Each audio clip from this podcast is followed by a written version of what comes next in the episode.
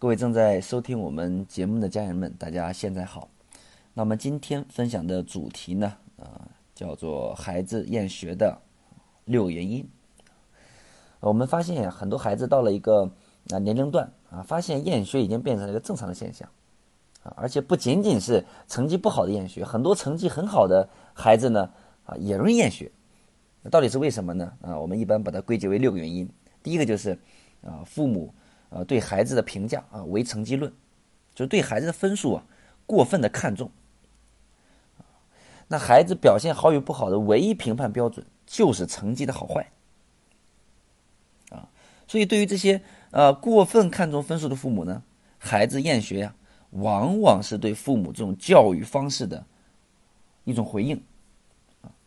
第二个原因呢，就是呃父母对孩子的忽视甚至是漠视。就是孩子不管呀做的好的行为，或者是不好的行为，基本上父母看不到啊，忽视，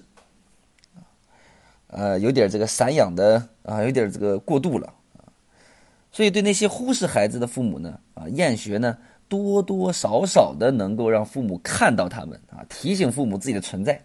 所以这也是厌学的第二原因。第三个原因呢，就是亲子关系比较差啊，当这个亲子关系差的时候啊，啊，我们知道。啊，父母说往东，孩子一定是往西，为什么？因为你们关系差嘛，所以孩子故意要气你嘛，甚至还要还要报复你，对吧？所以说啊，亲子关系差，孩子很容易就是通过厌学来代表着反抗，啊。那第四个原因呢，就是呃，孩子的父母啊，啊，这个夫妻关系比较差，家里面矛盾重重，经常的争吵吵架，啊，这样的话让孩子很难啊，在这样的环境当中去专心学习，那。当孩子啊面对这个父母老争吵这个家庭环境啊，那孩子呢，他就会通过厌学啊，他认为能够啊把这个注意力暂时呢，通过他自己的厌学呢，让父母看见，把这个注意力这个转移到自己身上，这样的话就能让父母形成暂时的统一战线，最起码两个人现在说好的，为了孩子咱们啊，咱们不吵架或者咱们不离婚或者咱们对吧，把把把注意力放孩子身上。这样的话，孩子能能够体验到父母之间呀啊这种暂时的关系和谐，就是不争吵了啊，所以父母关系差啊，孩子也容易厌学。那第五原因呢啊，可能来自学校啊，这个学校呢，比如说这个呃，就是呃，孩子在学校里面经常会感受到这种受挫的感觉，比如成绩成绩差啊，这个呃，老师对孩子态度也不好，对吧？被老师嫌弃，嗯，还有在呃，尤其进入青春期啊，人际交往压力开始变大，啊，尤其是面对学校当中的欺凌行为，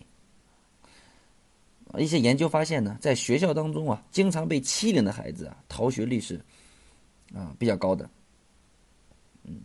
成绩差的孩子和经常因为一些违纪行为而被惩罚的孩子，比如说老被停课呀，是吧？啊，那这样的孩子在学校学校的。啊，这种环环境下也是容易啊厌学的。那第六个原因呢是什么呢？第六个原因就是孩子的这个啊动力不足啊，动力不足是什么意思呢？来自于他尤其这种青春期啊，他对这个啊自己的一个啊生涯规划的一个迷茫，不知道要成为谁啊，不知道为什么而学啊，不知道自己还有没有希望啊，不知道自己能干什么啊，可能。连续的呃挫折之后啊，连续的找不到希望之后，可能孩子会觉得啊，那我不适合学习啊，故而呢啊厌学，甚甚至是辍学啊。所以一般来说呢啊，这个孩子厌学呢啊六个原因，所以呢也希望我们的呃作为父母呢，我们去对照一下，当孩子厌学的时候，这六个原因当中啊，我们符合哪几条，我们就从哪几条入手啊就可以了。所以呢，呃，通过这六个原因呢，呃，也给到大家一些啊建议。比如说呀，呃，平时要给予孩子一些啊积极的关注和理解，对吧？要关注孩子的内心和外在世界，啊，尤其内心。我们说进入青春期，这个心理阳光啊，比这个成绩呀啊，比什么呀更重要。啊，给孩子一个包容的环境。孩子逃学厌学一定是有原因的啊，所以家长要多与孩子沟通。我今天上午讲课呢，呃，两个父母讲完课咨询我，还说说孩子这个辍学了啊，一个是呃从呃过完年就没去上学啊，那一个是这个呃辍呃辍学了两个星期了。当我问他我说你觉得觉得孩子为什么辍学的时候啊，他说呃不知道啊。然后我说你有没有去问问孩子呀？他说问了，孩子不回答。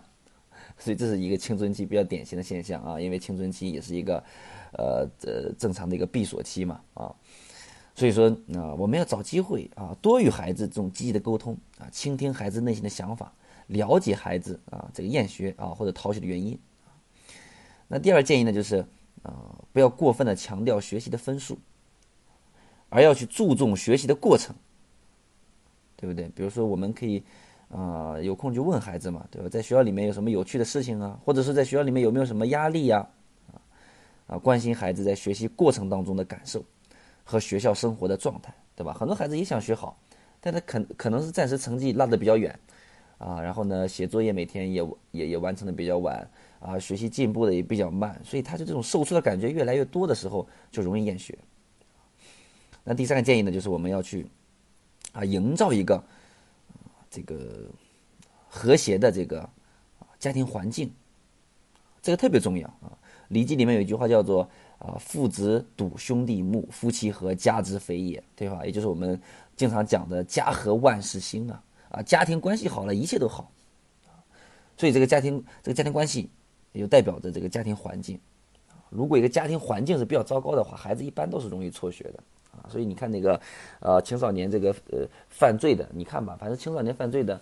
啊，这个这个基本上百分之九十就可以断定啊，这个家庭关系一定是比较差的。嗯，第四个就是建议就是我们要陪着孩子去面对厌学的挫折，啊，每个孩子都有很强的可塑性，所以作为父母，你也可以分享自己当年啊学习时候的负面感受或解决办法，